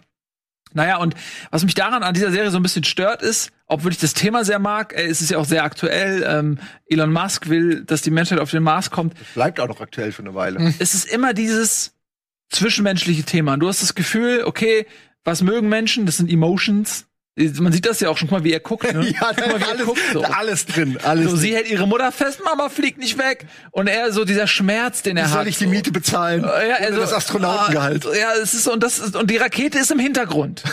Die Rakete ist im Hintergrund und ich will eigentlich, dass die Rakete im Vordergrund ist, weil du als jemand, der Sci-Fi liebt, ist es immer das. Das ist wirklich so, ja, Ja, es ist immer das. Immer, immer, du nimmst irgendwas, okay, pass auf, Mittelalter, äh, Jetztzeit, äh, Western, äh, Zukunft, Raumfahrt und dann nimmst du die, die Rezeptur der Emotionen und proppst sie auf dieses Setting. Da könnte jetzt auch eine Burg im Hintergrund sein. Exakt so. Und, das, und sie muss in den Krieg ziehen oder so. Und das nervt mich, weil ich das eigentlich total spannend finde, was ähm, wirkliche Astronauten für Probleme haben. Und das, diese Problematik setzt sich fort. Und zwar bei der Crew-Zusammenstellung. Ich denke mir mal, ey, es gibt keine Position, keine Jobposition auf der Welt, die systematischer abgeklopft wird als der Astronaut. Insbesondere auf emotionale Stabilität, auf, auf Funktionalität, wie funktioniert jemand unter Druck, körperlich natürlich, aber auch psychisch, äh, äh, wie die getestet werden, wie die ans Limit gehen müssen. Und dann wird ganz fein, wird diese Crew zusammengestellt, dass das auch alles passt. Und jedes Mal, wenn die dann irgendwie was über, über Raumfahrt machen, ist es am Ende die Crew, die die Probleme bringt, die sich zerstreiten. Ja. Und es nervt mich so. Und das ist halt da auch. Ja. Dann hast du jeder, jedes brauchen Konflikt. Crewmitglied, nicht, ja, jedes Crewmitglied hat ihre eigenen äh, äh, Probleme. Dann ist da der Russe, der irgendwie nicht unter der Frau dienen kann, unter der amerikanischen Frau dienen kann oder was. Vor allem, das sind Astronauten, die sind so, die stehen da so drüber. Das meine ich so. Und ich mich interessiert nicht, dass der russische Kosmonaut Nein, die hat keinen Pimmel. Genau, ja. Ich respektiere nicht ihre Autorität. Sie hat nicht genug Erfahrung und sie ist jung und Ah, amerikanisch Gott. und ich so. Oh, das ist wirklich lame, weil das war noch nie so, glaube ich, in diesem Bereich. und dann geht's um Intrigen innerhalb nicht- der Crew, ah. in diesem Raumschiff. Dann passiert ein Unglück und, je, und dann werden die interviewt. Wie, wie ist das zu diesem Unglück gekommen? Und jeder erzählt eine andere Geschichte, um selbst davon Profit schlagen zu können. Und du merkst, es, es gibt nur noch Intrigen, wie in der fucking Soap, so. Der ist, in, der ist intrigant und der erzählt die Geschichte, oh, wird's rauskommen? Oder wird die, wird die gute am Ende so? Dann gucke ich lieber weiter Sommerhaus. Und ja, das, ist dann das ist mein, extrem, ja, genau, so ist ja. es. Und was und deswegen und das ist das ist das, was ich sehr sehr schade finde an solchen Serien. Traut euch doch mal bitte, wenn ihr eine Sci-Fi-Serie macht, mehr wie zum Beispiel Expanse, äh, die Expanse zu sein oder so weiter und wirklich das die die diese Geschichte der Raumfahrt und die Probleme, die man vielleicht da auch irgendwie sich überlegen kann, traut euch doch mal die zu thematisieren ähm, und eure Fantasie diesbezüglich zu öffnen und bleibt nicht immer hängen an diesem Das Zwischen. wird echt selten gemacht. Ne? Meistens bleibst du bei sowas hängen wie, also dieses Bild erinnert mich auch die ganze Zeit an Interstellar, so wo es ja auch dann immer um die um die Person geht und um eigentlich gar nicht um um diese Weltraummission oder so, sondern Das halt hat mich auch abgefuckt. ja, ich, ich mag eigentlich Interstellar, aber aber also so wie er guckt, das könnte auch der weinende Matthew McConaughey sein, weißt du, da in der Szene bei Interstellar.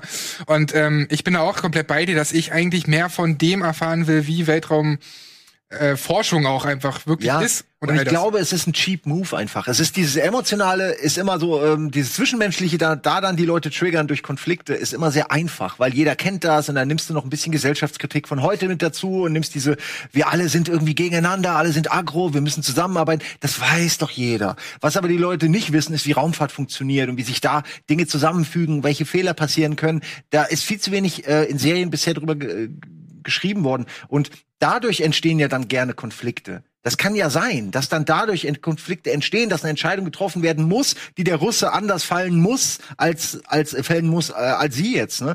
Aber eben diese, diese plumpen Mechanismen da so drü drauf zu klatschen und sich damit rauszureden, ist, ja, das ist die Gesellschaft, das ist auch ein Spiegel der heutigen Gesellschaft. Äh, das ist irgendwie, ich find's cheap writing irgendwie. Das ist nicht so, wie du meintest, du nimmst halt ein Thema, okay, wo soll's spielen? Ja, okay, Sci-Fi oder, oder Zombies oder was auch immer, und dann nimmst du immer dieselbe Geschichte und packst sie da drauf. So, zwischenmenschliche Konflikte mit Familie und die Frau oder der Mann muss weg. Heute wär's die Frau, früher wär's der Mann gewesen, der geht. Ach mein Gott, ich kann das nicht mehr sehen. Also, ich habe die erste Folge gesehen und habe schon wieder alles vergessen. Das, Ja? das sieht doch aus wie Stock-Footage. Also ich, ich stelle mich gerade an diesem Bild. Das ist so wie so im Photoshop zusammengewerkelt von Photoshop Philipp. Hinten stellen wir mal kurz eine Rakete hin und dann drei Leute, die Ja, also emotional gucken. Mann und Frau sind nicht im selben Raum. Das sieht man. Das sieht man einfach. Und Auch auch zu die, teuer, die, die äh, alle zusammen. die stehen auch definitiv nicht auf dieser Wiese. Nein, das, auch das Raumschiff ist vermutlich nicht echt. oh Mann. Naja, Ja, schade. Wirklich schade. Ich freue mich immer, wenn sowas kommt. Schade, wenn es dann irgendwie doch nur eine Soap wird. Ja. Wir haben aber äh, nicht mehr viel Zeit. Wir haben noch ein, zwei äh, Themen. Du hast, glaube ich, noch was mitgebracht. Das hast du, ich glaube, es heißt So Much is True. Nee, I know this, I know, this much is this true. Much is true. Äh, Interessanter Titel. Du hast auch, glaube ich, ein bisschen reingeschaut. ja, eine, eine Doppel, also Mark Ruffalo in einer, in einer Doppelrolle fand ich schon mal sehr interessant. Und die haben das so krass gedreht, weil er, äh, der eine Bruder ist halt, also das sind Zwillinge, der eine Bruder ist ein bisschen dicker, das heißt, die haben das im zeitlichen Abstand gedreht.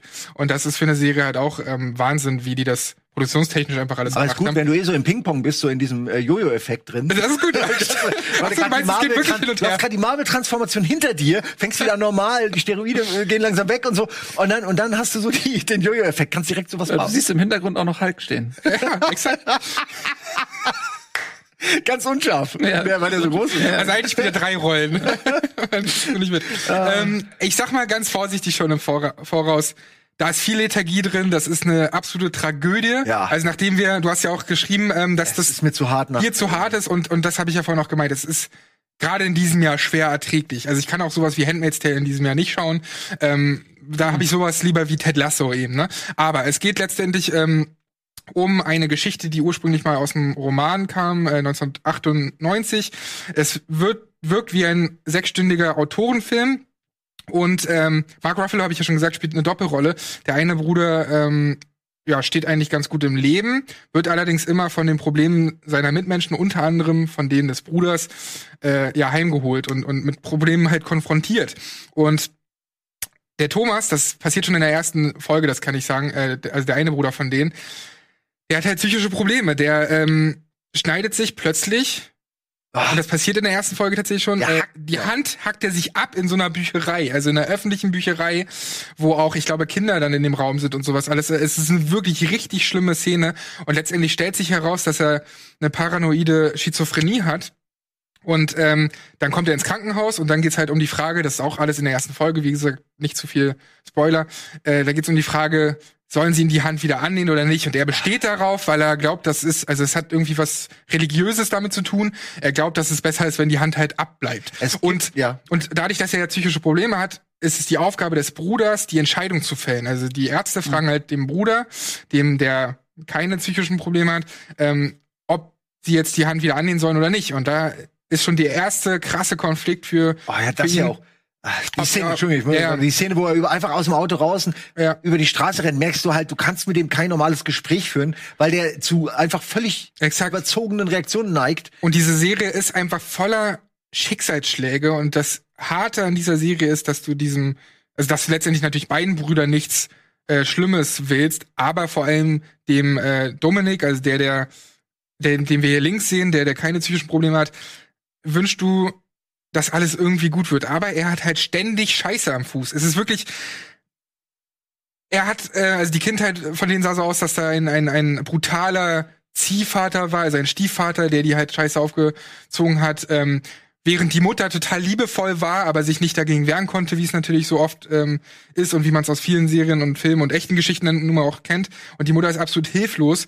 Leider, ähm, leider ja, ist auch kein Spoiler. Leider stirbt sie irgendwann an Krebs. Das heißt, das kommt noch mal dazu. Dann haben die quasi gar keinen familiären Bezug mehr, die beiden. Das heißt, dieser Dominik steht komplett für sich und komplett alleine und ist mit diesem Problem komplett alleine konfrontiert.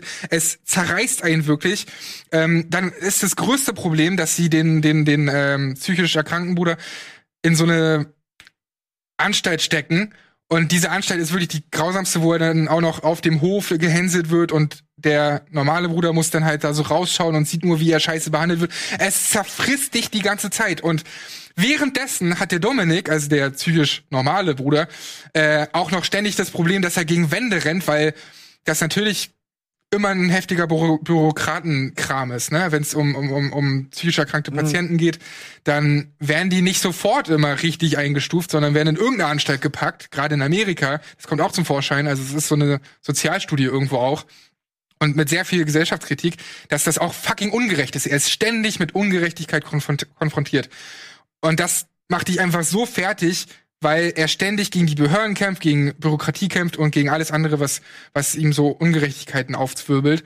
Und es ist wirklich herzzerreißend, wie sein Leben immer, immer mehr in die Brüche geht. Und das ist in sechs Stunden so hart erzählt, dass das, wie gesagt, mit Vorsicht. Du hast doch alles gesehen und es ist ja. fertig erzählt, eine Miniserie. Äh, sie haben, haben Sie eine zweite Staffel angekündigt? Weiß ich gar ja? nicht gerade. Warte mal, hab's also, aber es geht auch wirklich also es ist nur ein, darum. Also es ist ja. so Drama, Ereignis nach Drama, oder? Also ja, es hat keinen anderen roten Faden oder so. Nee, es ist wirklich eine Tragödie, die Boah, er nee, wirkt. Ist, die er wirkt, die, ja, klar. Das die, zieht mich zu runter. Die er wirkt wie ein sechsstündiger Autorenfilm. Der Regisseur hat hier Place Beyond the Pines gemacht und äh, Blue Valentine und all diese, diese eher härteren ich will Stoffe. Ich jetzt schon nicht gucken. Also ich verstehe das total. Ich, mein, ich, ich, will das auch Ich bin jetzt schon raus. Nee. Guck das vielleicht nächstes Jahr, wenn die Welt wenigstens wieder stabil ist oder so. Aber das ist auch so ein Lotto gewinnen. Dann gucke ich das, um mich runterzuholen.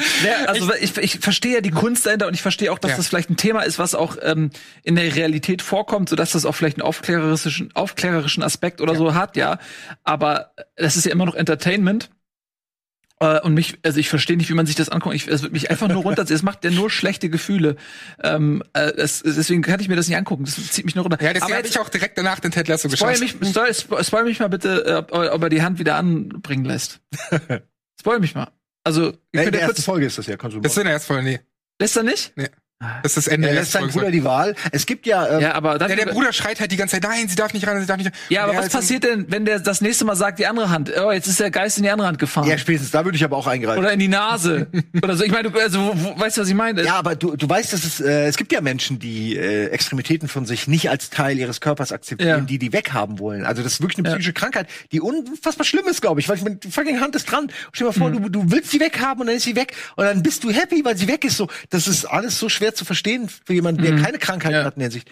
Aber das gibt es. Also ich bin, glaube ich, auch vor allem dran geblieben, muss ich ganz ehrlich, ich habe halt einen älteren Bruder, der zwar keine, mhm. der ist, der hat keine psychischen Probleme und äh, wir haben ein sehr gutes Verhältnis und sowas, aber gerade wenn man Geschwister prinzipiell hat ja, und diese, denk, diese genau. Liebe zwischen Geschwistern kennt und kennt, ähm, also ich meine, das ist ja noch mal bei Zwilling viel krasser, ne? Ich habe keinen Zwillingsbruder oder so, aber das ist ja diese Zwillingsbindung stelle ich mir noch mal irgendwie auf einer ganz anderen Ebene Da gibt's auch Abstufungen so. ähm, also es gibt, äh, also ich habe meinen mein Zwillingsbruder seit 35 Jahren nicht mehr gesehen.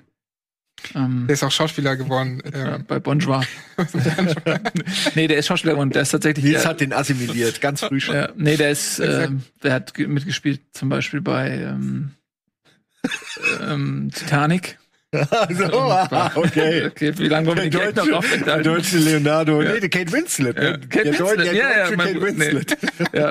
Äh, nee, aber ich meine, was, was ich eigentlich sagen wollte, es gibt tatsächlich auch, äh, es gibt natürlich Zwillinge, die sind wirklich wie, wie eine Person, dann gibt es Zwillinge, die können sich auf den Tod nicht ab. Gibt's auch, ne? Ja, natürlich, aber ähm, diese Bindung ist ja trotzdem da, egal ob in das eine Extreme Ja. können sich nicht ab oder in das andere Extreme lieben sich über alles. Ja, und hier man will natürlich nicht, dass, es- dass der andere äh, leidet oder Ja. so. Und ich meine, ich, da gibt's kein Happy End. Das, das sieht man doch schon.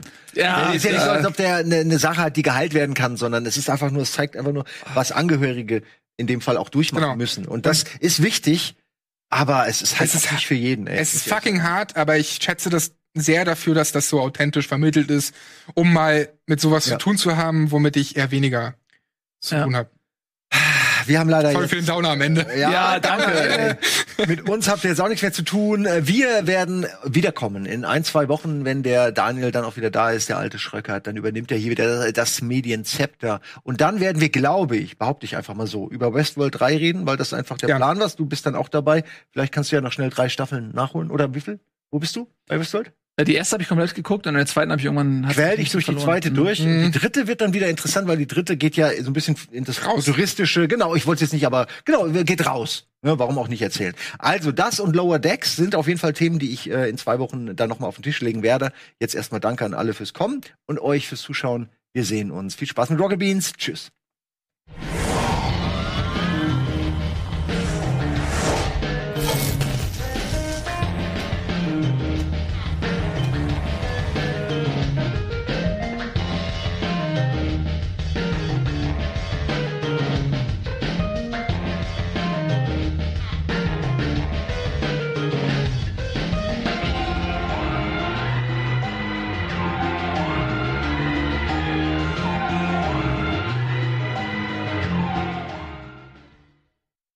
Diese Sendung kannst du als Video schauen und als Podcast hören. Mehr dazu unter rbtv.to slash badabinch.